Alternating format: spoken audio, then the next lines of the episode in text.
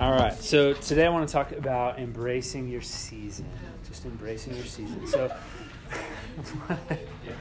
why is that funny? Uh, um, and I think I think this is important for lots of reasons. One thing I want to say about it is I think that that word season kind of gets uh, can get laughed at. I, at least I feel cliche about it. It's such a cliche Christian word. Right, like it's just a season. I'm in a season. It's a tough season, and that can be silly. We can almost roll our eyes at it. You know, I think we can use it as like a. It's almost like the new. How are you doing? Good. It's like how are you doing? It's a tough season. It's just like what we say. You know, um, and so I want to avoid the cliche part of it. And and part of why I want to do that is to lean right into it. There's another Christian one for you. Lean right into it, and just say let's not let's not just say like that season thing or get annoyed by it or whatever. But let's embrace. I think if we can learn to understand. What kind of life are you living? What kind of like cross-section of life is this that you're in? And they come and go and ebb and flow. It's not like one time. I think these are, there's multiple times that we'll experience multiple different things. But I just think it's worth being able to look around and correctly realize, where am I? What's happening spiritually? And then accept that, embrace it. Don't don't like fight against it. Don't react against it. Don't try to push it off, or don't try to prolong it longer than you need. But just to say, this is what I'm in. This is the, the place God has me. Embrace that. And then you can get the blessing that's in it and the growth that's in it and all that stuff. So I just want to talk about embracing embracing your season. So um, fall started today, right? At least in the morning morning part of fall. Uh, I would think we it's probably hot now. But like when the, when the seasons come, you guys know this. This is, this is like um, so elementary, it's silly to bring up. But like if it's summer and you dress like it's winter, it's going to be miserable, right? If it's winter and you dress like summer, it's not going to go very well very long. Like you got to understand the season. Uh, it's game week. We were just talking about football. It's football season. We're embracing football season now in my house. I was talking to the girls about it yesterday. We're ready. Shiloh knows when she sees a block in, she says, "Go blue." Um, which is great. So she'll go get get my hat. Like she knows where I keep my hat. She'll go get it and put it on my head. And then she'll go get the other Michigan hat and put it on and look at me like this. That's right. We're ready. We're going to see it. We're going to beat the Pirates this weekend. Uh, yesterday I was talking to the girls and I was like, "Elliot, do you know who Denard Robinson is?" And you guys don't either. He was Michigan's quarterback like a decade ago. And she was like, "No." And I'm like, "We're pulling up YouTube. I got to show you Denard." So we're like, we're, we're like getting ready. We're embracing the season. So silly, but... whatever season it's in, I'm going to embrace it. Like, it's football season. I'm not like that all the time. A little. But I'm not like that all the time. Not that drastic. Uh, but it's football season. Like, we're in. Um, you you got to embrace the season or you're going to miss the good. Pumpkin spice lattes are back. That's your thing. Embrace it, right? Like, you got to embrace the season. You're going to get the most out of it. Um, so here's here's kind of your first blank here. I think this is stuff is easy. I think it's making sense. I don't think I'm revolutionizing your life right now. But I think it's worth just like, let's get on this page.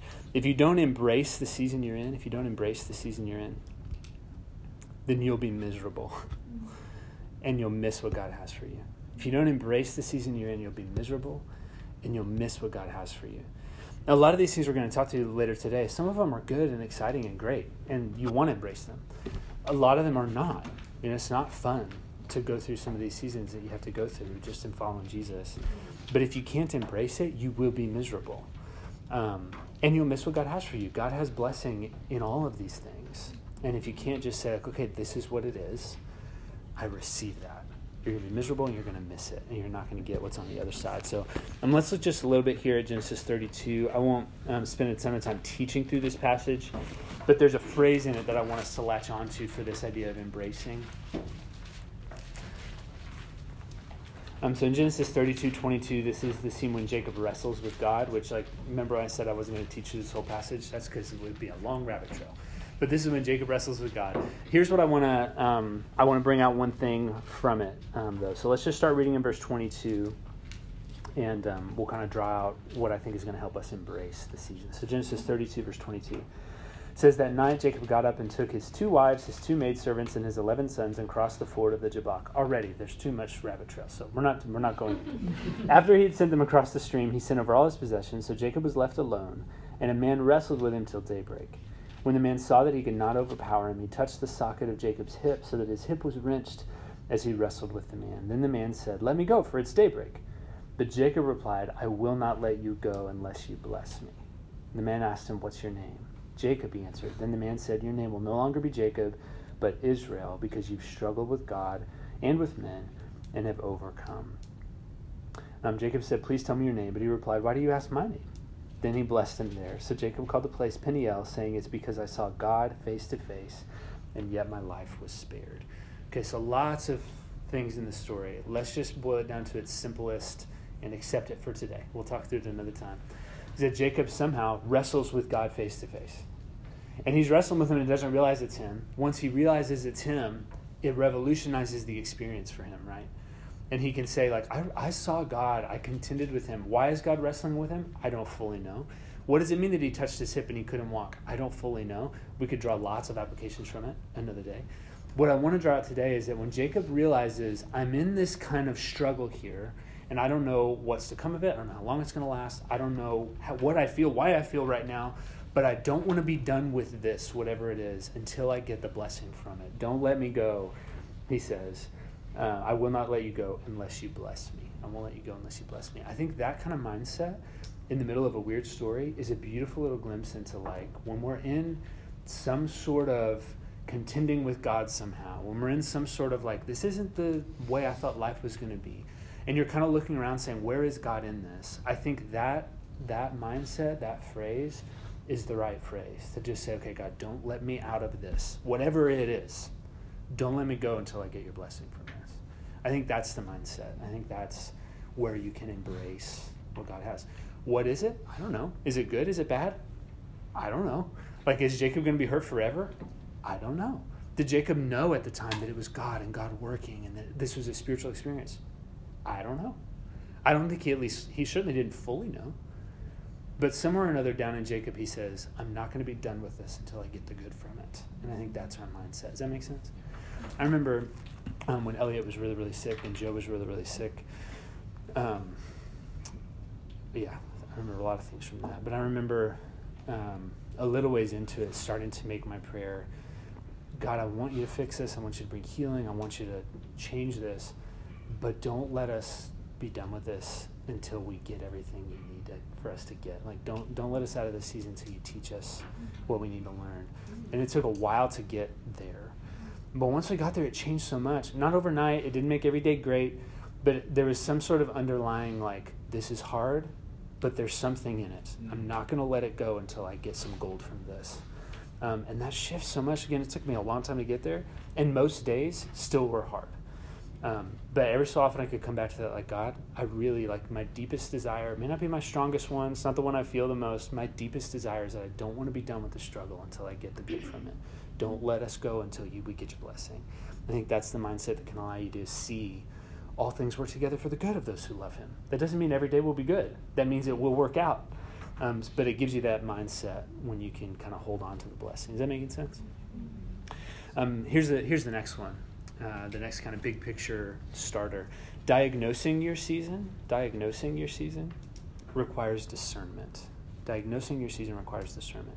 So in all of this, I'm going to go through um, seven biblical seasons. I think, like, little pictures we can see in Scripture, different Bible characters, Bible people who live through, you know, seasonal things in their life, stuff that's there for a while. And the, the reason we use season is because they're cyclical, right? They kind of come and go. It's not just like once and done. And it's kind of a little bit hard to define exactly how long. I don't know. Could be a little ways. Could could not be. All these things you're going to go in and out of. How long is it? I don't know. How often we have it? I don't know. Some people live in a long wilderness. I mean, even today, the, the span of different testimonies that we got to hear, right? Drastically different stories, all of which point to God's faithfulness, all of which point to faithful cooperation that leads you into his obedience, all of which point to his redemption, all those things. The three different paths to get there, drastically different, right? So all of our lives are that way. They're going to be that way. They're going to come and go. I think it's important, if you're going to be able to embrace what God's doing, you have to be able to diagnose what it is. So that's why I want to give you this language of these seven that we're going to go through. I don't think they're the only seven. They're not even the, the like perfect words. You could change the words. There's nothing like perfect or inspired about this list. But I want to give you some language so that you can look around and with spiritual discernment diagnose what's happening. And if that's kind of what's happening, the season I'm living through, what God's working on, then these are the things that I probably need to embrace or cultivate or humble myself into. Is that making sense? But I just don't want us to lose, like, um, embracing the season doesn't require that you memorize this list of seven necessarily. Maybe that's helpful to you. Diagno- embracing your season requires diagnosing what you're in, and that can only really come with spiritual discernment. You have to ask him, like, God, what are you doing? What are you up to? And sometimes that's going to feel like wrestling, you know, and you got to wrestle it out. I'm like, I don't know what you're doing. And why are you doing this? I'm so frustrated. It might take a while, but but God, don't let me be done until you give me some clarity and help me know what you're doing so that I can get your blessing. And I think that's a prayer he'll honor eventually. I don't know when, but I think he'll honor it eventually. Making sense still so far? Okay. Um, so here's the first one. Uh, the first of these seven C's I want to talk to you uh, is preparation. Preparation. Again, you could put all kinds of different words with these things, but I think preparation sums this up, this idea pretty well. Uh, we see this a lot in the life of Joshua. We've talked some about Joshua uh, on and off in here before. Let me scan through a couple of these passages. We're, we're not going to dive deep into every um, reference I list here. We'll read through some of them and draw some ideas from some of them. Um, but I want to look at Exodus twenty-four. There's a, um, it's just a little verse that's easy to miss um, in Exodus twenty-four, but I think it's a big deal and sets the stage for other stuff we've talked about with Joshua, like in chapter thirty-three, you know, when he's like hanging around Moses and hanging around God's presence and all that stuff. Before that, we see this in Exodus twenty-four, which I think is interesting. Um, let me just, I'll get a running start at verse one, and we'll I'll read long Bible passages until I run out of time, and then we'll go faster. How about that? So, um, twenty-four, verse one. Then God said to Moses, uh, come up to the Lord, you and Aaron, Nadab and, Abihu, Nadab and Abihu, and seventy of the elders of Israel. You're to worship at a distance, but Moses alone is to approach the Lord. The others must not come near, and the people may not come up with him. When Moses went and told the people all the Lord's words and laws, they responded with one voice, everything the Lord has said we'll do. Moses then wrote down everything the Lord had said. He got up early the next morning and built an altar at the foot of the mountain and set up twelve stone pillars representing the twelve tribes of Israel. Then he sent young Israelite men, and they offered burnt offerings and sacrificed young bulls as fellowship offerings to the Lord. Moses took half of the blood and put it in bowls, and the other half he sprinkled on the altar. Then he took the book of the covenant and read it to the people. They responded, we will do everything the Lord has said. We will obey. Moses then took the blood, sprinkled it on the people. Ugh. And said, this is the blood of the covenant that the Lord has made with you in accordance with all these words. Moses and Aaron, Nadab and Abihu, and the seventy elders of Israel went up and saw the God of Israel. Under his feet, isn't that crazy? They got to see him. Under his feet was something like a pavement made of sapphire, clear as the sky itself. But God did not raise his hand against these leaders of the Israelites. They saw God, and they ate and drank. Wild. The Lord said to Moses, come up to me on the mountain. So they're up there, kind of in his presence. And then God's like, hey, Moses, come a little closer. So everybody else stays, but he says, come up to me on the mountain and stay here. And I'll give you the tablets of the stone with the law and commands I've written for their instruction. Then Moses set out with Joshua, his aide. And Moses went up on the mountain of God. He said to the elders, wait here for us till we come back to you. Aaron and Hur are with you, and anyone involved in the dispute can go to them. So the story from there is great. But I love that little thing where it's like, okay, first of all, which is, you know, new. I remember stumbling upon this and being like, I didn't realize that many people got that close. You know, I always had this picture of it's just Moses. Mostly it is, but they, like, saw him and ate and drank with him. That's so cool. And then God calls him up closer, and Moses brings Joshua with him.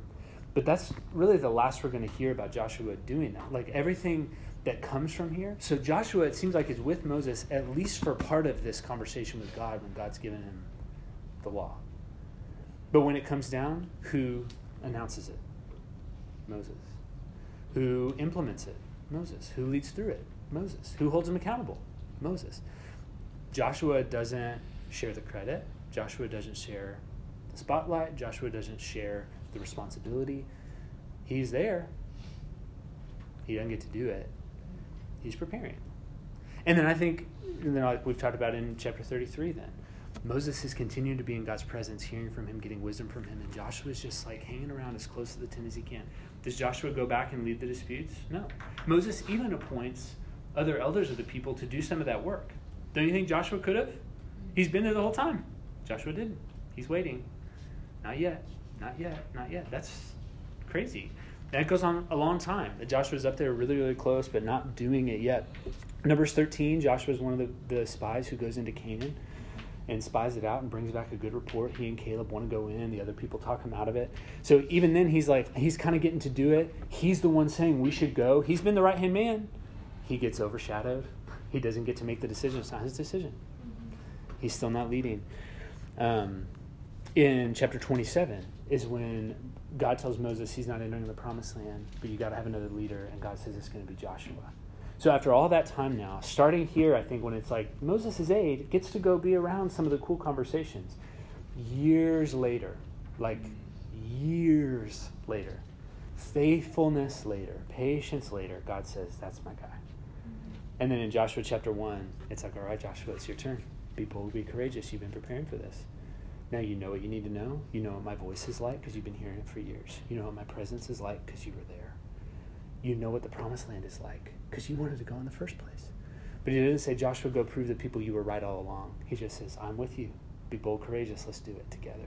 He's God's guy because he was prepared for a long, long time. But I think if Joshua would have, it, it would have been easy for him to rebel, to be frustrated, to seek after credit, to grasp after position, to grasp after leadership. He was there. Like, Moses, why don't you come down harder on this? I heard what God said too. Moses, don't strike the rock. I was there. You know, like, Joshua could have fought in all kinds of ways. We never see that he did. Other people rebelled against Moses' leadership. Miriam did. Aaron did. Joshua didn't. I think he embraced the season. He knew it wasn't in charge yet. And he was able to embrace the season and then be fully prepared so that when Joshua one comes, he leads the charge. Does that make sense? Mm-hmm. I think it's a big deal. Um, Samuel is another one. We, we won't read his story. I'll talk way too long about it, but let me talk about it. Um, in First Samuel one, you know, Samuel is dedicated to the temple by his mom, so he grows up in the temple serving under Eli. Remember that story where he hears God's voice calling in the middle of the night, and he doesn't know it's him right away, and then Eli teaches him it's God's voice. So he grows up under this guy who can at least teach him something about hearing God's voice and ministering in his presence. And um, you should read um, First Samuel one, two, three. Um, when Samuel is patiently waiting under Eli's leadership, develops a knowledge of the voice of God, and then Samuel's teaching and his word go out into all of Israel. But it's that process of waiting. What else we find, though, in subsequent chapters is that Eli was a pretty crummy dad, or at least a very passive one, and his kids were kind of out of control. Eli himself, it seems like, was just like, like just uh, lazy, self-absorbed, like just not engaged in doing what he ought to be doing. He gave Samuel some good stuff, but I'm sure Samuel had to go straight to God to get some other good stuff. So Samuel's biding his time for a long time under at least a passive leader and his corrupt sons, where Samuel has been set apart specifically and called by God so that his word can go out and nourish the people, and Samuel's waiting. And I think if Samuel wasn't able to embrace, I'm being molded into something, which did, I mean, I'm sure he led, he taught, you know, he was doing stuff. But if he wasn't able to embrace the fact, I'm not fully in charge, I'm preparing, it would have been wasted. But as it was, Samuel became Samuel, you know, who anoints David. But he has to be able to embrace that season. Um, okay, so here's a few things I think we can draw from, from those guys, a few kind of lessons that we can take. If you feel like you're in a season of preparation, to some extent, I would say you guys all are there, because that's the nature of this program. So at least to some extent, this is your season. Um, probably not fully. There's probably others also along with it, but at least to some extent, this is you. So here's the first one. Cultivate patience. Cultivate patience. When you're being prepared by God for whatever's next, and by the way, you, you'll, I think you know this, but you are in a season of preparation. Two years is going to end at some point. And when you get done with that, you're going to feel less like you've arrived than you think you're going to feel. Does that make sense? It'll feel like my season preparation is over and I'm stepping into what's next. And then you'll feel like I'm unsettled, I'm not sure if this is it, and I've got to grow so much, and I'm the new person again, and what do I do? And I wonder if God's building something up. Like, it'll kind of keep coming back at you. So cultivating the patience to be able to say, God's not done with me yet. I've got decades left of sanctification, decades left of holiness, decades left of growing, decades left of formation. Embrace it. And when you when you're in, I think, a heightened season of preparation, it can teach you patience to the point that for the rest of your life, you're more patient, and it's not as hard, you know, in the future um, to wait. Um, we define patience in our house with the with the kids as waiting without complaining. Joe started doing that pretty early on when Elliot was really, really young. And I think that's a great, I think about that all the time. You know, I'll talk to them about, like, you gotta be patient, you gotta wait without complaining, can you do that? And I'm like teaching my kids, and I'm like, well, you know, um, I just think that's a really helpful definition. So cultivate patience. Next, put in the unseen work. Put in the unseen work. So much of what we do in preparation seasons is not seen, doesn't feel important, people don't notice, can feel like it doesn't matter. But it's the unseen stuff. It's what we do in private. It's what we do early in the morning, late at night. It's what we do when nobody sees. That's really building something. That's really preparing us.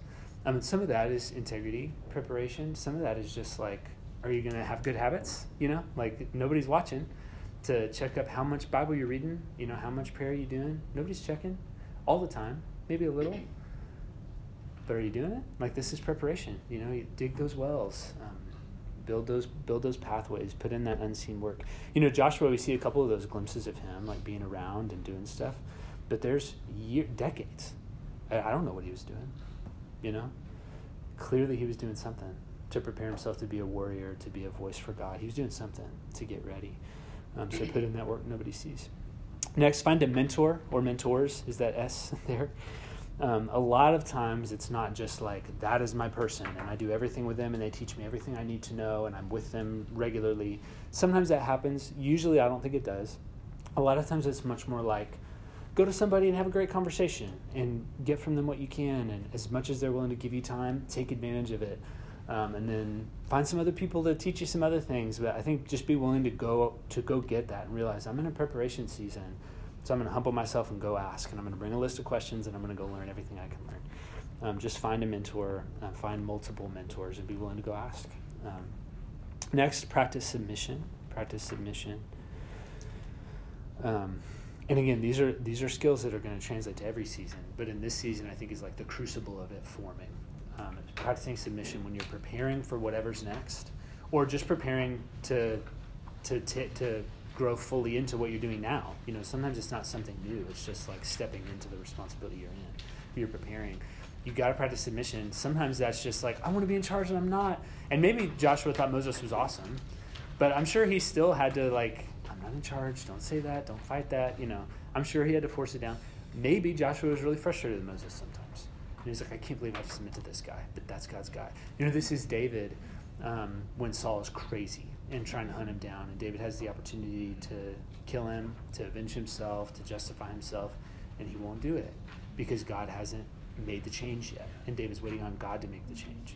So I think in this season, you you may even feel like, I'm right, they're wrong, I'm mature and they're not in this area. Maybe you're right. I mean, for one, how can you know? For another, maybe you're right, but if God hasn't made the change, it's not yours to make. You're in a season of preparation, and we got to practice submission. Um, so that's preparation. Does that make sense? All right, number two, uh, wilderness. Wilderness. uh, you know the story of Jesus in Matthew four, you know, being tempted. He's led out into the wilderness and tempted by Satan. What are the three, what are the three temptations? Who can tell me the first one? What's the first thing Satan tempts Jesus to do? Somebody say it louder. Food. Yeah. So what is, like, what is the thing? Turn the rock to Turn the rocks into bread. Yeah, and what does Jesus say? But, but on every word that comes from the mouth of God. It's good. Okay, what's the second one? Throw yourself off the net. Mm-hmm. Throw yourself from here. God's going to command his angels concerning you, and you're not fighting. Strike your foot against the stone. What does Jesus say? Don't put the Lord your God to the test. What's the third one? Yeah, bow down to me, and I'll give you everything. And what does Jesus say? It says worship worship God and serve him only, away from me, Satan, right? So those are the three. Like, feed yourself, and he says, man doesn't live on bread alone, but every word that comes from the mouth of God. His second one is, don't put the Lord your God to the test. And his third one is, worship God only, right? Those are the three things. Um, I think there's a there's a little bit of a similar parallel. And that, by the way, is coming right off of Jesus' what? What has happened right before Jesus goes into the wilderness, you remember? Baptized. He's baptized, right? So he's baptized, hears the voice of God, goes out into the wilderness and says, I live by the word of God. Isn't that interesting? Okay, Elijah then, in First Kings eighteen to nineteen, that's when he has the Mount Carmel thing. And the prophets of Baal show down, and Elijah kind of makes fun of them, and they lose, and God burns up the altar, and it's awesome. Um, so then, he's, I think he's kind of thinking, like, everything's great. And then the king and queen get mad at him and try to kill him. So he's like, crap. And so he runs away and goes and hides, and that's when he's like, I mean, he's on the run a long time. And that's the when we get the story after that, where Elijah's off in the cave alone, and there's the wind and all that stuff, and he hears the whisper of God finally talking to him, right? So what is Elijah in, in his, like, he's had this amazing, God showed up. I saw him move. I heard his voice. Now I got to run and go hide for a long, long, long time in the wilderness. And then what breaks that silence? The voice of God. Isn't that interesting? This is the voice of God. And I wonder if Elijah in that in that stretch is just like, God, you just proved yourself there. How come you're not going to prove yourself here? Like, you want me to just go face them and see if you take care of me? Because I don't believe you'll do it. Like, I wonder if that's in Elijah's heart somewhere. Surely somewhere it's in there. Um, I wonder if Elijah's tempted to just like, is any of this worth it? Like, we just did this whole huge big thing. And now I'm just on the run again. This is a waste of time. Maybe I just cave. Like, I wonder if in his flesh somewhere Elijah thought that. It's really the same things, isn't it? Man doesn't live on bread alone, but every word that comes from the mouth of God. Don't put God to the test. You got to trust him. I know it's been a long time and you're afraid, and now there's like this gap between amazing spiritual experience and what God's going to do next. And in that gap, you're like, is he going to show up or not? Or do I have to like make you prove it? And it's like, hey, how faithful have I been, Elijah? You going to put me to the test again? Or are you going to rely on who I've been, right? And then that third one, like, are you going to just cave? Or can you really believe God is the only one worth worshiping? Like, Elijah, can you remember what you just saw on that mountain? You think anyone else is worth caving into besides the one who lit a pool of water on fire? Really? You know, like, I, it's all the same temptations in that wilderness season. So here's the first um, blanks there. This kind of wilderness season where you're just like wondering where God is, and it's frustrating and it's hard and it's scary sometimes. You feel spiritually dry, you feel distance from him, often comes after spiritual mountaintops. You guys know this. This is almost trite in Christian world. You know, we kind of know it happens. You guys have probably experienced it. Often after spiritual mountaintops, there comes this season of like, man, it was so great, never been better. Now it's never been worse. How fast was that? That's so frustrating. That's just how it tends to go. I don't know all the reasons why, but man, he does it a lot. And um, I just wonder if some of it is to say, yeah, it was a mountaintop. You can't live on the mountaintop. Can you live from it? Do you remember what I did? Like, can you lock in your memory what you saw up there and then go carry it out? Or do you need me to constantly blow your socks off? Can you just believe what I did? You know? Um, so it often comes after spiritual mountaintops, which I think is just important to remember. So here's a few things to remember in the wilderness. We just kind of talked through them all. God's voice. Remember God's voice. So that, I think some of that is just like, remember what he's called you to. Remember what he said to you. Remember promises he's made. Um, I heard a preacher once talk about, he kind of keeps a journal of like specific promises for his life that he feels like God has given. Um, which, you know, I think sometimes we can, we can, uh, I, we, that takes a lot of discernment, I think, to know like, what is my dream for my life versus what's God's promise for my life? So you need to discern that. But I think it can be really helpful to say, like, I think God said this to me. I think God wants this for me. I'm going to write that down and hold on to it. And then when he's in hard seasons, he reviews the promises of God and says, this season feels hard, he feels distant, but he said this. He keeps his promises. I'm not giving up. You know, I think that's really helpful. Um, so sometimes you just need to remember what he said, what he's called you to, why he called you to ministry, the stories you guys told about getting here. Remember that story. You know, there's a reason he got you here through that. Um, but that's also, of course, his word he's written down and spoken elsewhere. Like, let this be his voice mediated to us, which in wilderness seasons isn't interesting. You guys have probably been in wilderness seasons, yeah? Is that fair to say? When it's just like, he feels distant and this feels dry and I'm frustrated and sad and feel alone, yeah? Mm-hmm. You've been in those seasons. Is it hard or easy to read the Bible? Hard. Usually hard. Is it really fun and inspiring and awesome, or like, uh, usually pretty blah? What's the thing that nourishes us in the wilderness? The words that come from the mouth of God. It's just so hard to force yourself to like open it and read it. And I think sometimes there's even just like spiritual power in this season of saying, I will open the book, I'm gonna read a verse. Just do it. You gotta plant that flag and say, I'm not gonna give up, because how do you survive in the wilderness? It's not by food, it's not by better rhythms, it's not bread alone. It's every word that comes from the mouth of God. You need it, you gotta have it. That's how we're going to survive, you know. It'd be like trying to go on a long hike without water. You can't do it. You're going to get sick. You can't do it. We're going to get sick, so we need his voice. Um, second is God's faithfulness. You can, we talked about all these things. I'm just going to put language to it, God's faithfulness. To be able to remember, I'm in this wilderness season, and it's so dry, and it's so frustrating, I'm so empty, and I miss him. Am I going to get frustrated, or am I going to feel like, where is he now? What have you done for me lately? Or can I go back and tell the story? Like, do I have to prove him again? Jump off a cliff just to make sure he does a miracle? Or am I going to say, I've seen him do amazing things. Mm-hmm. He doesn't have to do an amazing thing today. He's done a hundred amazing things over the past week. He's done a hundred amazing things over the past decade. I don't need him to do a miracle now because I've seen one before. And he'll show up again, but I don't need to put him to the test every day. Let him be faithful. You know, hinge on that um, instead of on seeing a new show every day. And then third, um, I put this word too. I don't know if it's a perfect word, but it was helpful to me when I was kind of thinking through this, is God's majesty. When I'm thinking about that, like, worship the Lord your God and serve him only. You know, Satan tempts Jesus with, like, if you just have a like a brief moment of compromise, you'll get all the power you want. And Jesus says, God already has all the power. Why would I worry about it? Mm-hmm. So I think if we can just remember, God is the king of the universe. Mm-hmm. And he has crowned Jesus the king of his kingdom. He has all the majesty. He has all the power. He is worth everything. I may not feel it all the time. Compromise feels easy. Shortcuts feel easy. It's easy to cave to frustration. Or I can remember, there really is a king, and there really is a kingdom, and he really reigns in a celestial city where he's waiting for us, happily to receive us. He really is worth it. And sometimes you just need to picture, I, I, the image of God as a king to me has always been one of the most helpful ones. It, even more for me personally, I, I tend to default to that faster than I would like to Father or other things. I don't know that that's right. That's just me. I, I think it's helpful for me personally to think of a king on a throne over a kingdom in power. And I think sometimes we need to remember that. You just need to remember he really is in charge, you know. Um, so anyway, his voice, his faithfulness, his majesty, I think, nourishes us through the wilderness. Um, here's the last one that I think is huge. This is often also a season of significant growth. These seasons are hard. They're not fun. They're dry. They're, you know, long often. But it's usually a season of significant growth. I remember seeing, I thought about trying to find it for today, but I'll just tell you about it, and you can find it on your own. You may have seen it. I think this is some documentary somewhere, some nature show, that I think it was in California. I think it was in the Death Valley kind of area.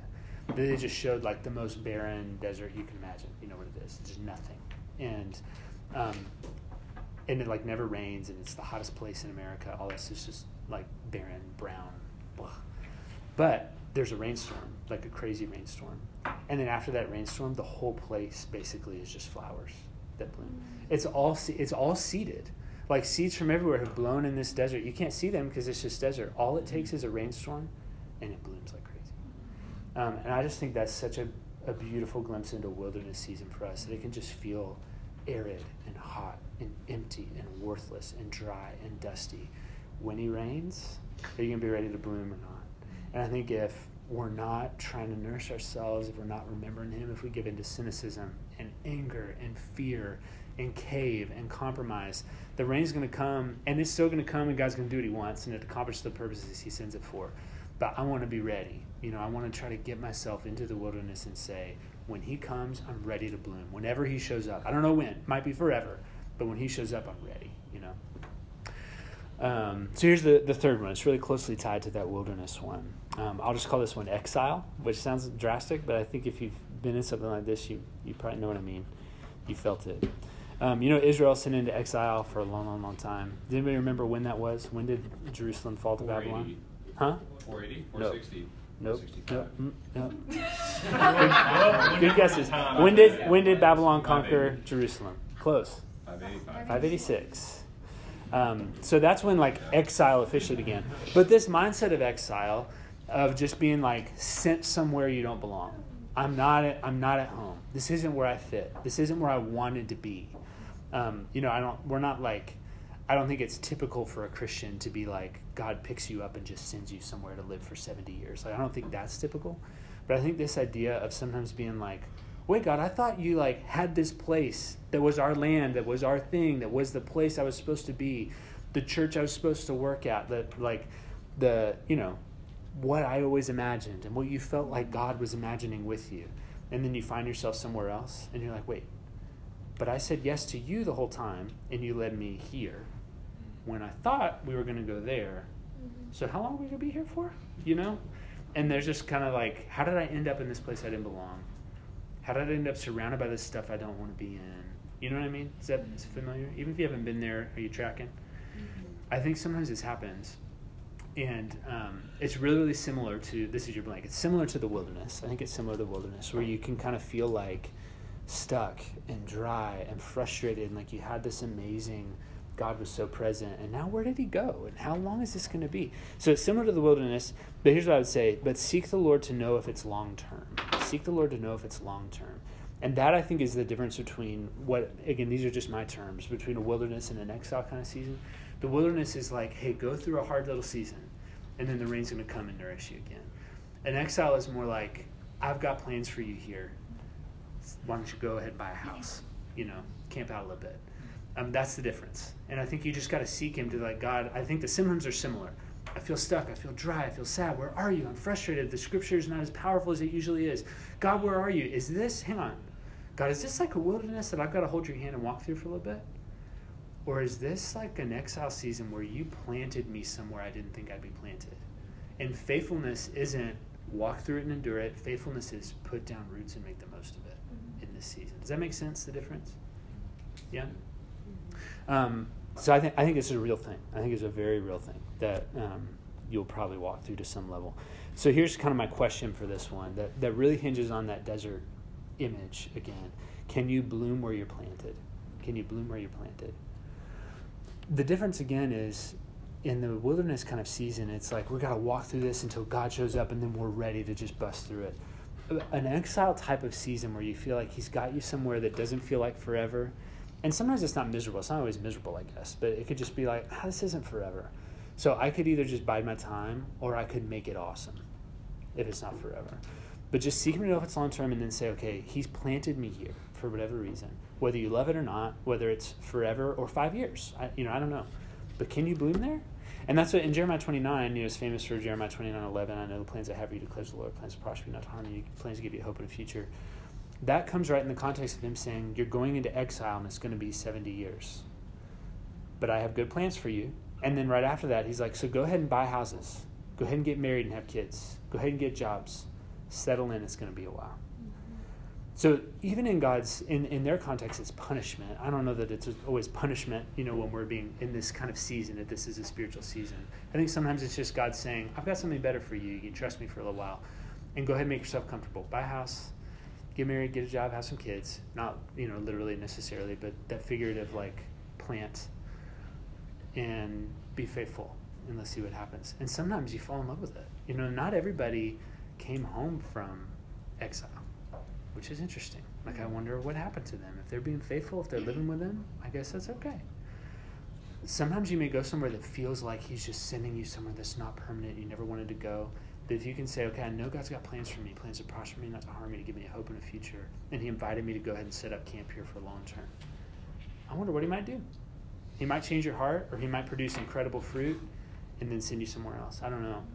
But if you're in one of these long-term, God's saying you're planted, the question is, can I bloom where I'm planted, or am I going to resent it the whole time? And if you resent it the whole time, there's no fruit, there's no joy, there's no anything. But if you can say, he's got me here, so I might as well be faithful. Let's see what happens, you know? And I think that's this season. Is that making sense, that difference? Yeah. Okay, here's the next one, happier note. Uh, celebration is this one, celebration. I think there are some seasons like this where it's just good, you know? Um... The example I, I thought of for this is Moses and Miriam in Exodus fourteen. You guys remember what happens in Exodus fourteen? What is it? They cross the Red Sea. So right after that, Moses and Miriam both break out in these worship songs and lead the whole assembly in worship. It's like a huge celebration. Um, I don't know exactly how long it lasted, but here's what I do know. Not long after that, like the next section in Scripture is, then the people were wandering through the desert for days and didn't have any water, and they started to complain. So what I would say is, this is often short-lived. That's your next blank. This kind of season is often short-lived. It's really great. It's really exciting. Spiritual mountaintop. Everything's great. God did a miracle. We celebrated like crazy. And then a few days later, we were like, wait, wait, wait. Things aren't good anymore. I haven't had a drink in a while. It'd be great if we were back at the Red Sea, actually, you know? Like, it can turn pretty quick. This is often a short-lived season. Um, but that doesn't mean you don't live it up. You know, I think especially, maybe not especially, I know in ministry life, because that's what I live. I know in ministry life, sometimes these things can feel far, far, few and far between. This is a lot of why I think, by the way, our all-staff meetings are the way that they are. So story-heavy, so almost like hype-heavy. You know, it's like at the beginning, like, who's got a dramatic baptism story? We got to celebrate. Because most of what we experience is not that, right? Most of what we experience is, I tried, they didn't listen. I had seven counseling appointments, and then they left their wife anyway. I poured into them, poured into them, poured into them. they're still drinking their life away. You know, that's more often what happens. So I think sometimes we sit in there, it's like, would somebody just celebrate for a minute? Let's just celebrate for a minute. Whew, okay, now we're going to wander through the desert and not drink for a while, because that's how it is. He's going to meet us there too. Next time we get together, why don't we celebrate again? You know, I think it's hard so because it's short-lived, but that doesn't mean you don't live it up. Um, I think embrace it, celebrate it. Um, here's what I would say too, coming off of Moses and Miriam especially. Praise is the lifeblood of this season. Praise is the lifeblood of this season. Not just joy, not just fun for the sake of it, but like praise Him for it. And if you read through Exodus fourteen, that's what that's what they do. You know, it's all like praise God for He's done this and He's done this, and it's like a worship service that they're having. Um, so I think praise just needs to infuse that season of life. Um, something I thought of along with this, again, was just like the short-lived piece of it, but it doesn't mean you don't live it up. It's like you have one birthday a year, right? And so that might be a really fun day for you.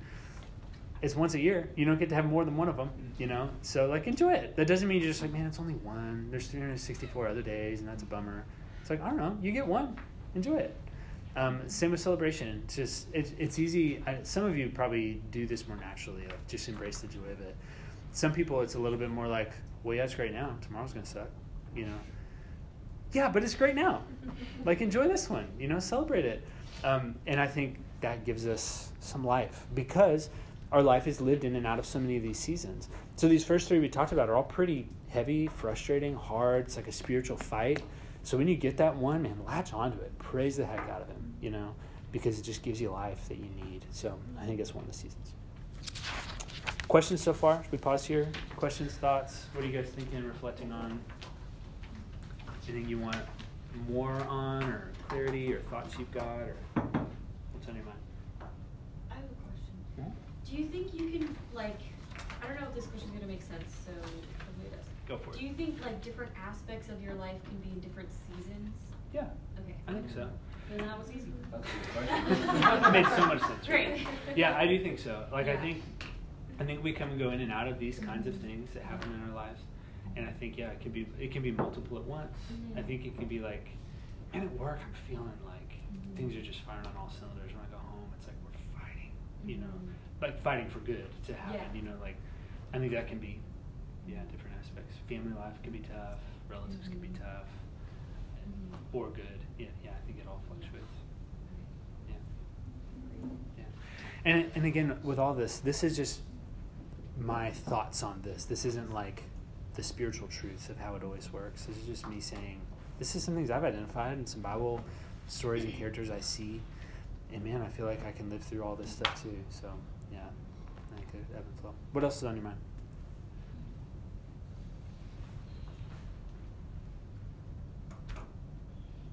Good?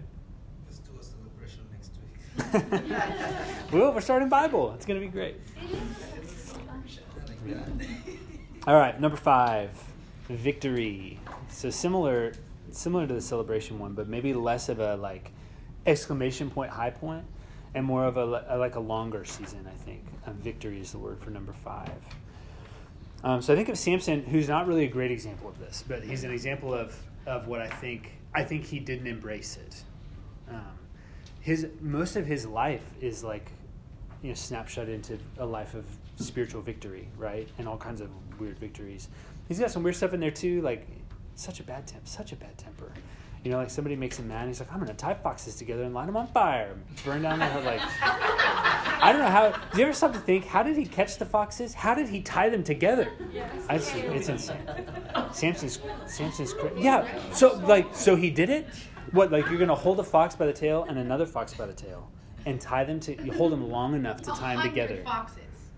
It's insane. It's so many. It's in, I, I understand it. It's insane. This stuff Samson did. It's just crazy. He's crazy. The judges are wild. Um, so Samson, you know, even that, the way it's depicted in the story is like he has this supernatural ability to face a situation and conquer it. That's a crazy thing he did. I don't think God was thrilled about the fox debacle. But the way the story is presented to us, it's like Samson has this supernatural power, this supernatural presence in his life that enables him to win, to experience victory in the things that he that he faces. I don't like the specifics of some of it, But clearly God is using him to accomplish some things, to drive out Philistines, to conquer enemies who are very evil, you know, that kind of stuff. So Samson's life is marked by victory in all kinds of ways. But what is Samson the person like? Is he somebody who gives credit? Is he somebody who is like humbly trying to use his gift for good? Or is he like, this is awesome, I'm going to marry Delilah? You know, it's like he doesn't he doesn't live into what God's victory could give him. Does that make sense? God's clearly moving in his life. God's clearly doing amazing things in his life. You guys seen, maybe you've lived this. Maybe you've seen people like this where you're just like, man, God has done. You hear, you may hear somebody's story or something, and you're like, God is so obviously showing up. Like God is, I, I remember talking to somebody who, and literally thinking, God saved your life miraculously. And then and this, this person would even tell me, and I think God probably wants me to hear this. I'm like, yeah, you're right. And then like did the opposite. And you're like, wait, wait, wait. Most people don't get to experience that miracle and this blessing and this opportunity all at once. You're kind of acknowledging it and then just doing what you want anyway. That, in the language of what we're talking about today, is failure to embrace the season. You know, it's like God is God is moving. Step into the next thing. He's going to conquer that hill too. And it's so easy to, I think, one of two things. Either just like not give credit where it's due, to say like God is doing amazing things. He is doing it. I'm attaching myself to him and giving him credit, giving him praise, giving him obedience. Or it's easy to say, whoa, I can't believe all of this has happened. God is clearly moving, but that's kind of scary up there. I don't know if I want to take another step. Like, no, no, no. If you're, if God's doing that, for one, God's always worthy of that, right? But especially if you're seeing God has pieced this together, step into what he's got. If he could conquer that hill, he can conquer the next one. I think that's embracing this, this season of like, he's clearly moving. So move with him. This, I think, um, is similar to the Southeast mantra, catch the wind. Right, where it's like, if the wind is blowing, we'd be foolish not to try to get on board, because it's going to go there anyway. So why don't we go too? You know, it's that, that at its best is that idea to say God's moving. Why would we not move where God's moving? That would be stupid and a waste of time and energy and mistrust. You know, so I think that's what I'm trying to get at with this kind of season. Sometimes it's just like, clearly he's moving, clearly he's acting, clearly he's empowering. Are you going to join him, or are you going to either doubt him or just think it was you? Um, it's either pride or fear probably can steal this season. Uh, a good example of this is Israel. O- open up to Deuteronomy six. I want to read this passage. It's really cool. Uh, a good example of this at some points is Israel. But again, they don't always do it great either. It's interesting, um, even trying to put this together, trying to think of like, what are the more positive seasons? You know, I don't want it all to be the wilderness stuff, because that's not reality. You know, life isn't always lived there. But for one, I think The the really good stuff is more short-lived. I think that it just tends to be that way. A lot of our life is lived in challenge. And if you can embrace it, it's not always miserable. You know, it's okay. But a lot of our life is lived in challenge. But for another, there's a lot of biblical examples of things like this where it's like the table is set for something amazing and they walk away from it, or their fear steals them from it, or their pride derails it. So there's a lot of examples of possibility that aren't fully stepped into, I think, in Scripture. Um, and this is another one. Samson's one. This is another one. So in Deuteronomy chapter six, um, that's the Shema passage in verse four. Hear, Israel, the Lord your God, the Lord is one. Um, jump down to, um, well, let's just read the whole thing. The Lord your God, the Lord is one. And then verse five. Love the Lord your God with all your heart and with all your soul and with all your strength. These commandments that I give you today are to be upon your hearts. Impress them on your children. Talk about them when you sit at home and when you walk along the road, when you lie down and when you get up. Tie them as symbols on your hands and bind them on your foreheads. Write them on the door frames of your houses and on your gates. When the Lord your God brings you into the land he swore to your fa- to your fathers, to Abraham, Isaac, and Jacob, to give you, a land with large, flourishing cities you did not build, houses filled with all kinds of good things you did not provide, wells you did not dig, and vineyards and olive groves you did not plant. Then when you eat and are satisfied, be careful that you do not forget the Lord who brought you out of Egypt, out of the land of slavery. You see that? When you experience God's victory, God's power, God's provision in a hundred different ways, God is telling them ahead of time, you know what you're going to be tempted to do? You're going to be tempted to settle in and be comfortable. You're going to be tempted to not fully finish the work I gave you to do, which is what they were tempted to do, and not drive them out. You're going to be tempted to think that you fought pretty hard and earned yourself a nice little piece of land by beating the Canaanites. And God's saying, don't forget what I did. And for one, you didn't plant those things. You didn't build those things. You didn't prepare that land. I did. For another, how'd you get there again? You remember that? The, you remember the Red Sea and the Egyptians and all that stuff? How'd you get there? I got you there. So when you get there, when you're experiencing victory, provision, after, by the way, long wilderness season, right? So you're going to get to the other side of wilderness and experience the victory of God. Remember who got you there. That's kind of the warning. And did they? Usually not, right? Did it go well? Definitely not. But God is presenting them the opportunity. You're going to experience so much of my goodness. Just remember that it was me. That's all I'm asking. Don't worship idols. Don't give in to the culture around you, and don't give in to your own pride and your own fear. Remember that it was me. And let's do this thing together. That's the opportunity that's presented. I think God presents us the same kind of thing. That sometimes you just look around and like, man, clearly he's moving. And I think he would say, I am. Join me. Let's do it together. Um, so here's a couple things I would give you here. If you forget who is responsible for it, the season won't last. If you get who's responsible for it, the season won't last. Um, which is, you know, don't turn the opposite of that and make it like a guarantee from Scripture that, like, if I praise God, then he owes me a long season of victory. That's not necessarily how it works.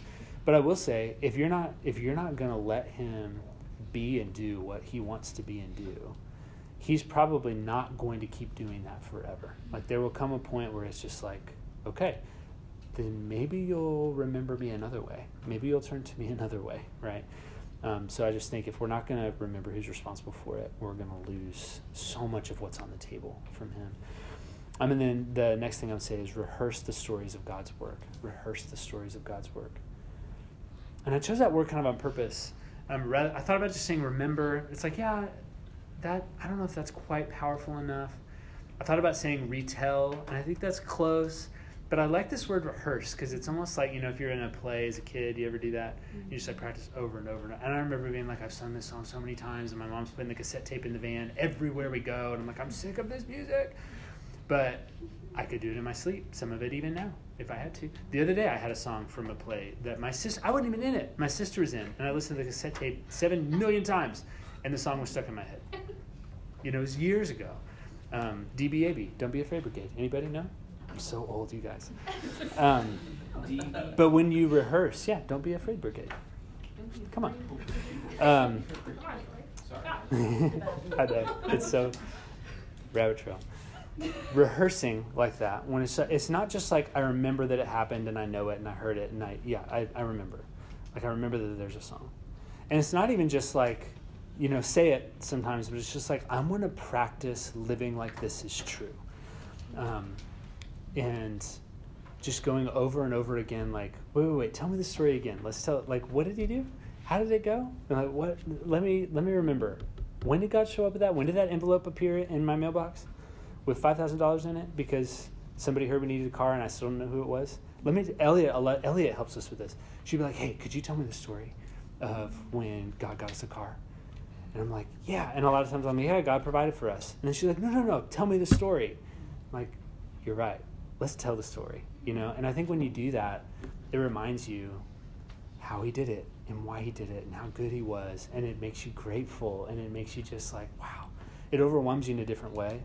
And then I remember it in a different way and it has power in a different way. And then when I face another situation, it's like, wait, wait, wait. I know what to do because I faced this before and I tell the story all the time. I've been practicing for this. Like I, I have a season of need and a season of lack and a season of frustration. I know what to do. I've been practicing. You wait on him, you pray, the church supports you. Will it always be money in your uh, mailbox? No. Will it be people showing up to help you in crazy ways that you don't deserve? Maybe. Will it be people praying for you? Yeah. But I mean, it's, but I've been practicing. I know what to do, you know? Um, so I think that rehearse word is so helpful. Yeah, Haley. I feel like Christian and helpful this way that building yeah. progress. Like, especially when they were like tempted to fall asleep. And then in Chanted Forest, they were like, let's just keep telling stories about Yeah. Yeah, that's really good. And and how different is that even than like, wait, God got us here. Don't fall into temptation. So no, no, no. What was it like? You know, what did he do? It's so different. I, I love that. It just changes something in us. Yeah. Um, okay. Next one. We ready?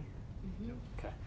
Um, the next one I would call fruitfulness. Sometimes there's just seasons of fruitfulness, which are really great. Um, and sometimes it's just like, man, things are, it may not be that high peak of celebration, and it may not even be victory where you look back and like, wow, God really conquered something here. But it's just like, and this is working, you know, it's good. And I've been faithful, and now I'm seeing the results of that, and we're harvesting, and it's good, you know. Um, these seasons of fruitfulness are really, really good. Um, so Nehemiah, I think, is a good example of this um, in lots of ways. Specifically, I want to look at Nehemiah um, chapter six, because I think he's there's a great um, phrase from him that I think helps capture the mindset of this season really well. Um, so Nehemiah six is one of the times that, that people are opposing his work. Remember, Nehemiah's trying to rebuild the city because God said, like, hey, my city's a mess. Go make a place for my people to dwell so I can bring them back home. So Nehemiah goes and does that. Um, and a lot of people around him don't like it, are mad at him, fighting against him. So in Nehemiah chapter six, um, let's just read this because I love it. We'll read through verse nine. Uh, it says, when word came to Sanballat, Tobiah, Geshem, and Arab, and the rest of our enemies, that I had rebuilt the wall, so this is Nehemiah talking, that I had rebuilt the wall and not a gap was left in it, though up to that time I had not set the doors and the gates. Sanballat and Geshem sent me this message, come let us meet together in one of the villages on the plain of Ono. So you see, this is a time where Nehemiah is like close to done with the work he set out to do. It's like right about there. He's been working hard. He's got the people rallied. He's been wise in the way he's administering it. Almost done, finishing it up. And they're like, hey, let's come have a meeting. Um... But then it says, but they were scheming to harm me. So now verse three. So I sent messengers to them with this reply. I'm carrying on a great project and cannot go down. Why should the work stop while I leave it and go down to you? Four times they sent me the same message, and each time I gave them the same answer. Then the fifth time, Sanballat sent his aide to me with the same message, and in his hand was an unsealed letter in which was written, it is reported among the nations, and Geshem says it's true, that you and the Jews are plotting to revolt, and therefore you're building the wall. Moreover, according to these reports, you are about to become their king, and have even appointed prophets to make this proclamation about you in Jerusalem. There's a king in Judah. Now this report will get back to the king, so come, let us confer together. So this is kind of a thread of like, I heard you're trying to take power, Nehemiah, so you better let us help you or else everybody's going to get in trouble. And then verse eight, I sent him this reply. Nothing like what you're saying is happening. You're just making it up out of your head. That's in the Bible. Isn't that great? They were all trying to frighten us, thinking, their hands will get too weak for the work and it will not be completed. But I prayed, now strengthen my hands. I love that even in Nehemiah's like, they're thinking we're going to get afraid, so I just prayed, or that we're going to lose strength, so I just prayed, give me more strength. I love the kind of defiance in him of like, this is working. You've been fighting against me from the beginning. I was faithful through the hard stuff, and now it's the best part. Why would I stop? It's working. It was effective. I was right. You were wrong. I'm not trying to pick a fight. I'm just trying to keep being fruitful. I'm doing what God told me to do. Why would I stop and come have a meeting with you? You're making up lies about me. And Nehemiah doesn't say, man, I better have this meeting to set the record straight, and I'm going to bring my people, and let's get it all written down. There's a place for that in certain contexts. But I think largely people are like, wait, you're doing something God wants you to do. We gotta, we gotta stop them. We got to figure it out. They're, or they accuse you of something you didn't do. And Nehemiah's just like, that's not true. I'm going to keep doing what I'm supposed to do. Like, it's too important to even argue with you. I love that. And I think in a season of fruitfulness is such a great attitude when it's like, it's working. He went through the hearts. I, I bet if Nehemiah was going to use this language, when he first got there, he could have used, I mean, when he was working for the king, you know, back in like Persia, he probably could have used the preparation one. Where like, I'm trying to be patient. I'm working for this pagan, and that's kind of brutal. Got to prepare. Got to submit, right? He could have used the wilderness one. He was literally living the exile one. He could have, he went through all that stuff, and now it's like, God was faithful because I was faithful. It's working. It's right. The people are here. The city's done pretty much. Why would I stop? And why would I worry with petty stuff like people making up things that just aren't true? And everybody knows it's not true. I'm going to finish putting the doors in. I love that. And it just seems like he does, he's not phased. I'm sure it was harder for him at the heart level, but he just seems kind of unfazed. I know what I'm supposed to do. I'm going to do that. Because this is fruitful, you know? And so I think there's some great seasons like that when you just get such clarity about what God's called you to do, and you push through it, and you fight for it, and you dream it, and you tackle it. Sometimes it's hard, and then you're just like, it worked. We built it. He did it. This is great, you know? And I love that Nehemiah just has the clarity from God to say, this is exactly what I was called to do, so I'm just going to do that. And I think sometimes we need to get his mindset of like, I'm doing a great thing here. I'm doing exactly what God told me to do. So no, I don't need to go to that meeting. No, I don't need to take on that extra responsibility. That sounds cool, or that sounds frightening, or that sounds important. It's just distracting. I'm doing what God told me to do. You know, I'm going to keep doing that. I find so much more joy in that. I remember, this is a an example nowhere near as important as Nehemiah's, but when I um, transitioned to lead the residency for my old role in the preaching team, um, I was still, and even sometimes still, sometimes still, but I would still be invited to a lot of sermon planning and brainstorm stuff, which is cool. I love doing that stuff, and I'm grateful that they would invite me. Um, and I would go partially because there wasn't as much, there was no people here. You know, I was dreaming up a program. So um, I had time, and I loved doing it. So it was great, and honored that they would ask. As time went on, and residents were here, and lessons were being taught, and so it was happening, I'd get those invitations and be like, I don't need to go do that. You know, like I, you guys are going to come up with a great sermon, whether I'm there or not. And I'm doing something really important that if I don't do it, nobody else will. Why would I leave? Why would I take two hours to go do that? And again, nothing bad about it. I would love to do it. I love it. It's like one of my favorite things to do. Love it. Honored that they would ask. But I'm doing something really important that's really fruitful, that's really working, that's right where God has me. I'm not going to stop. And I think those seasons are so good when you can just feel like you're right in His will. Does that make sense? Um, so here's some things in those. When you find yourself in that where you're just like, I've got some clarity from Him, and this is working, it's firing on all cylinders, I would say keep your focus. Um, Nehemiah, I think, does that well, but um, sometimes it takes that for you, because sometimes things like, you know, what I just described is really exciting and interesting and appealing, and you want to do it, but it's like, that's not going to help. That's not going to be the most helpful. That's going to take me out of my maximum fruitfulness. I'm going to stay in my fruitfulness, you know, where God's got me, so I'm going to focus. Uh, maintain priorities. It's really similar, but um, a different kind of angle on it. Don't just, like, focus on what you're supposed to do, but, like, what's the most important thing? Um, when I'm in this season, because I think sometimes if you're in a season like that where it's just like good and it's working and it's exciting and I'm loving the work I'm doing, especially in ministry work, it can be easy then to be like, this is working, this is awesome, this is fun, I'm going to get to work and I'm going to work all the time and I'm never going to stop, and you just like work, work, work, work, work yourself into a pit. And it's like, when was the last time I prayed for this ministry? You know, when was the last time I slowed down enough to remember that if my soul is withering up from lack of biblical nourishment, eventually the fruit's going to die. You know, I think it can be so exciting sometimes that we neglect the most important stuff to feed our soul. Um, so maintain priorities. Next, this is like straight from Nehemiah's example, pretty on the nose. Don't let opposition derail you. Um, sometimes this happens. A lot of times I think when things are going really, really well, everybody is just like, wow, things are going well. That's so great, you know, and it's great. Um, usually we're not facing enemies like Nehemiah was. Sometimes you do have stuff, um, and it's not... You know, again, in my example, that wasn't opposition. Nobody was thinking, let's distract Ben from the residency. They're like, this is a cool opportunity, you know. Um, but spiritually speaking, that would have been opposition to my most fruitful work. I need to not let other people's opinions of how I should spend my time take me away from the time God's called me to spend, you know. Um, and so that can feel like outside stuff or other people vying for things or wanting you to do things or wanting you to be present. Or sometimes, and this get, this takes so much discernment from the Spirit. It's not a super cut and dry thing. But sometimes it's relational even. You know, if people can feel like, man, when was the last time you spent time with me? You just started doing all this other stuff, and now we're not, like, not even friends anymore. And you might be like, you know, maybe they're right. Again, it takes tons of discernment. It's not black and white. You need to engage that. But sometimes it's like, I think we're friends and you're codependent. Or sometimes it's like, we are friends.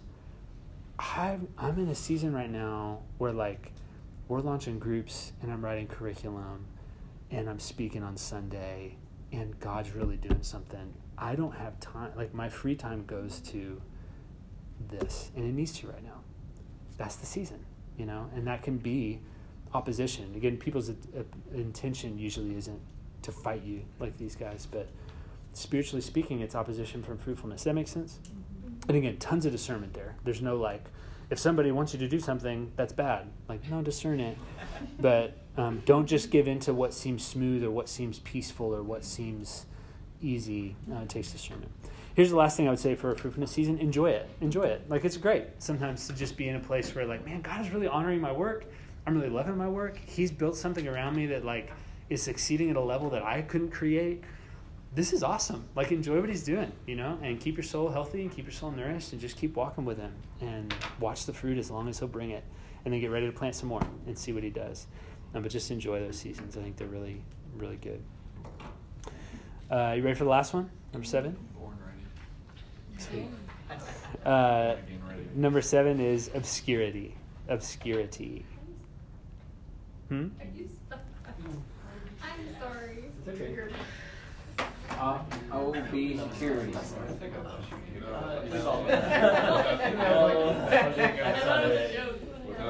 Yeah, it's security. Security. O B security. So what does it mean to be obscure? Somebody? Unseen. Kinda. That can a sense it can be. What does it mean to be obscure? Unknown. Yeah, like unknown, not noticed. Yeah, off the radar. Um, so obscurity, I think, could be season. And I think this one probably can fill fill a lot of these ones. This is probably more of a frequent temptation, even than it is a season, but I think some seasons are pretty deep this way, pretty deeply this way. So here's a biblical example I pull for this one is Paul. Um, so Paul, before he's Paul, is Saul, and Jesus shows up to him in Acts nine, blinds him, calls him to repent. He does. He's baptized by a guy who was afraid of him. It's a great story, right? Um, so Saul... Um, pretty soon begins preaching and doing some ministry stuff because God just changed him radically. People believe him, and so he just starts doing stuff. But then we see this great little story in Galatians one. Um, if you want to open there, I'll read it. Um, I think this is just a, such a little gem. And later this um, semester, we'll really dive into this uh, in the Paul book that you're going to read, the big Paul book. Um, so I won't I won't say everything I could say about it because I'll let Tom tell you. But um, I love this little section. So Paul in Galatians, quick little setup. Paul in Galatians is, his message is kind of being attacked. And people are basically saying, you're telling us we don't have to be Jews? That's ridiculous. And he's like, no, you're right. You don't have to be Jews. You're free in Christ. All you need is Christ. He's what makes you free. He's what saves you. But people are arguing that maybe Paul doesn't have the credibility to say that. Who are you anyway? Like, why should we listen to you? And he's like, well, I'll tell you why you should listen to me. And I'm right, by the way. So that's a, Galatians is pretty feisty. Um, so here's, I'll start in verse eleven and get a running start into this little, it's not even his main, main point, but I love what he what he sets up. So Galatians one eleven. I want you to know, brothers, that the gospel I preached is not something that man made up. I did not receive it from any man, nor was I taught it. Rather, I received it by revelation from Jesus Christ. So he's saying, I don't, I don't need to just claim great credibility from the rabbis that passed it down for generations. Jesus taught me. God told me. And if he said it, that's the truth. That's what Paul's trying to say. Uh, verse thirteen, for you have heard of my previous way of life in Judaism, how intensely I persecuted the church of God and tried to destroy it. I was advancing in Judaism beyond many Jews of my own age and was extremely zealous for the traditions of my fathers. But when God, who set me apart from birth and called me by his grace, was pleased to reveal his Son in me, so that I might preach him among the Gentiles. I did not consult any man, nor did I go up to Jerusalem to see those who were apostles before I was, but I went immediately into Arabia and later returned to Damascus. Then after three years, I went up to Jerusalem to get acquainted with Peter and stayed with him fifteen days. I saw none of the other apostles, only James, the Lord's brother. I assure you before God that what I'm writing you is no lie. Later I went up to Syria and Cilicia. I was personally unknown to the churches of Judea that are in Christ. They only heard the report. The man who formerly persecuted us is now preaching the faith he once tried to destroy, and they praised God because of me. So there's two things Paul's trying to do, I think, in this passage. Two, but probably more, but at least two things he's trying to do in this passage. One is trying to claim, I'm credible because God showed up to me miraculously. So at the very least, you got to listen to me on those terms. God gave me something, you need to hear it. Number two, I think he's trying to tell them is like, if he's if his credibility is being attacked because it's like, well, we've heard about this thing, but you're not even connected to the most important people who talk about it. So how do we know that you even know what they know and that they even care what you say? Like, I, I think there's probably some of that, like, Paul, you're not important or famous or powerful or well-known in those circles. Like, do you really know Peter super well? Like, would he trust you? And I think Paul's saying, like, listen, I have met him, but that wasn't my goal. My goal was to get to hear from God.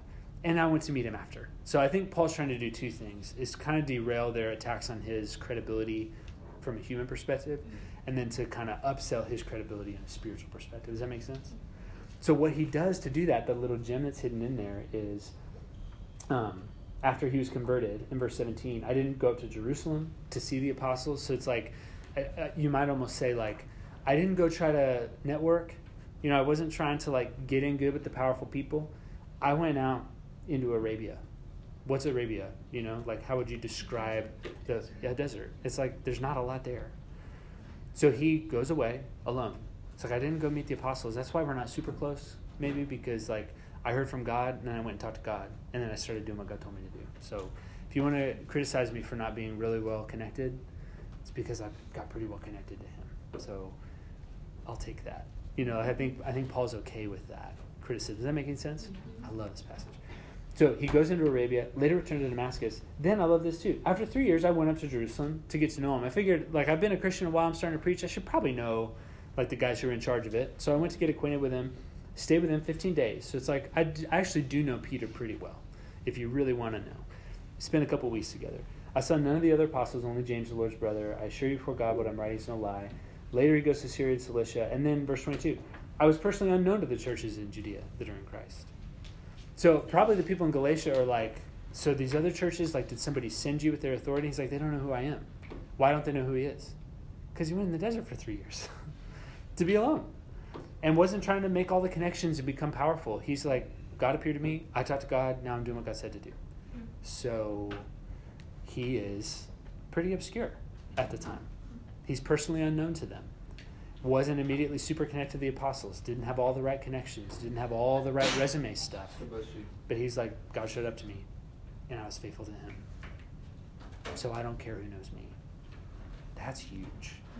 And then now, like, who's the most famous Christian who ever lived? Probably Paul. Did he fight for that? Or did he say, I'm going to go out in the wilderness to make sure you hear God's voice, and then I'm going to just do what he said. And if you know me, great. And if you don't know me, I don't care. I just want you to know him. That's what he aimed at. Um, and I think he embraced obscurity, like an intentional season of obscurity that allowed that obscurity to be a foundation that his ministry built on. Does that make sense? So uh, here's kind of your, your bullet points for this one. Be comfortable out of the spotlight. Be comfortable out of the spotlight. Um, Paul didn't go into Jerusalem right away and say, he appeared to me miraculously. Let me go to the center of this whole thing and become well known. He just said, I got to go make sure I know what I'm talking about. Um, so get out of the spotlight.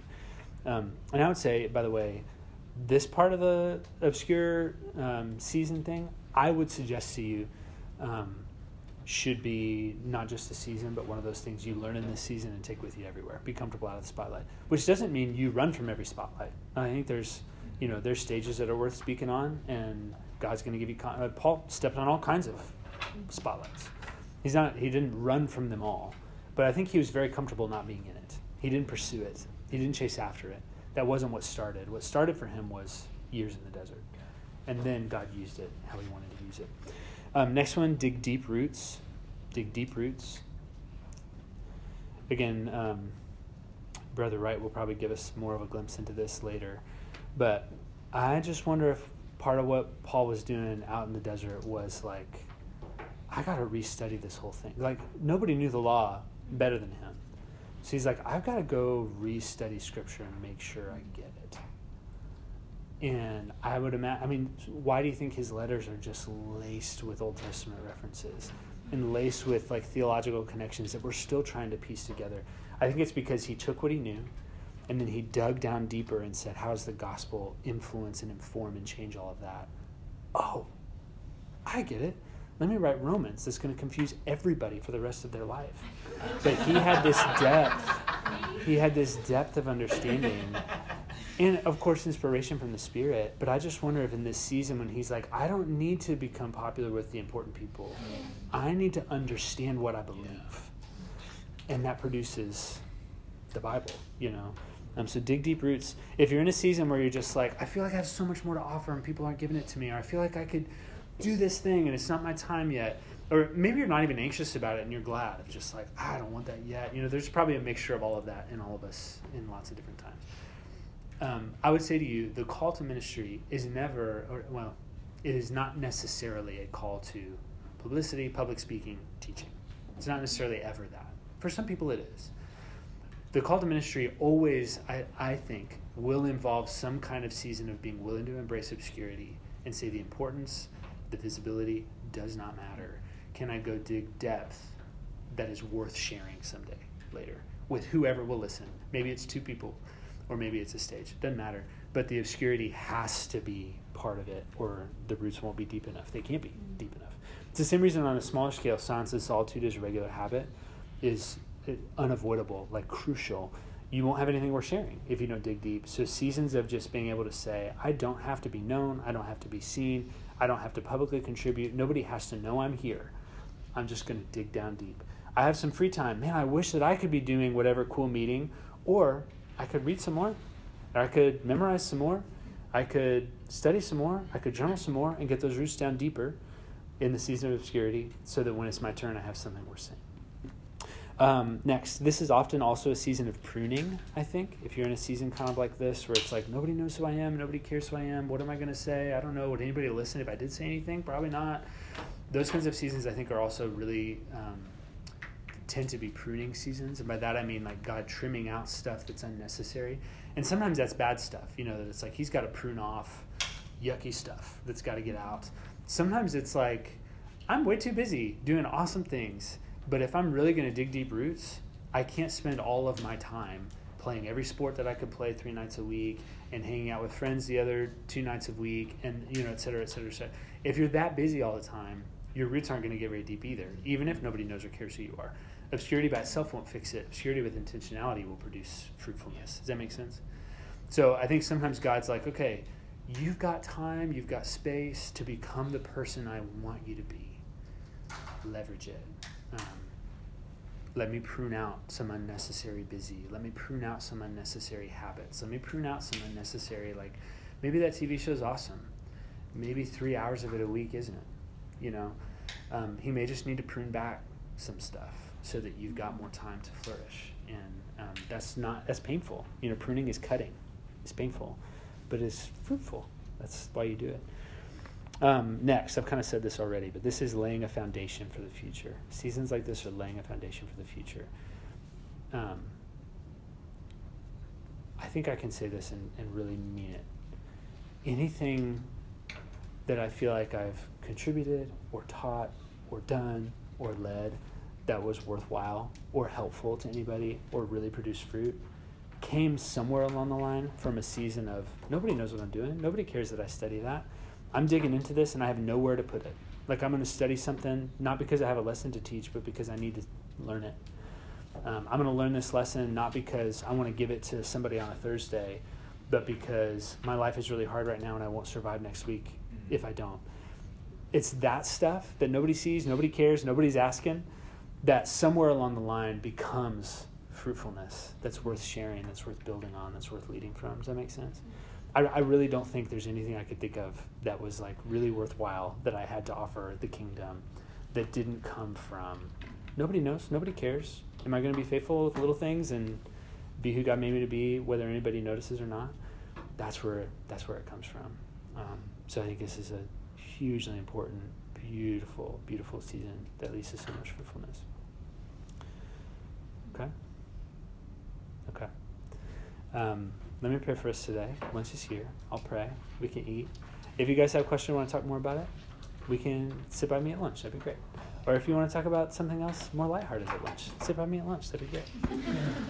All right, let me pray. God, we love you. We're grateful for you. Thank you for leading us in and out of so many different seasons in this life, um, these and more and others. Um, thank you for um, being right there with us, even when we walk through the valley of the shadow of death, or when we're beside still waters and quiet pastures and a beautiful meal prepared for us. Um, wherever we find ourselves, we know you're there. We know you're with us. Whatever season we're in, no matter how long or short, frustrating or exciting, you're right there in it. So thank you for being ever-present help in times of need. Um, thank you for being the king that reigns over the storms. Thank you for being the one who brings um, just heavy rain on desert plains and produces flowers that we can't imagine. Thank you for being the one. Um, even Jesus was led by the Spirit into the wilderness. Thank you for sometimes being the one who leads us there. I don't want to be there. I don't like being there. It's not fun to be there, but the other side of it is so worth it. So thank you even sometimes for being the one who leads us into the places that we don't want to go, but we need to go. just thank you for being wiser than we are, for having a longer view than we do, so that you can give us what's best. Um, I just want to say for myself, and hopefully on behalf of this room, I, I really want to believe this. Um, we believe that you have good intentions for us. We believe that you have good things in store for us. We believe that you want what's best for us, which doesn't mean that every moment we'll feel the best, um, but we believe that you want what's best for us. God, I believe that. Help me overcome my unbelief of that. Um, I pray that our lunch would be nourishing to us, that our conversation would be encouraging to us, and uh, that by the power of your Spirit working in each of us, we become more like Jesus today than we were yesterday. In his name we pray. Amen. Amen. Amen. Amen.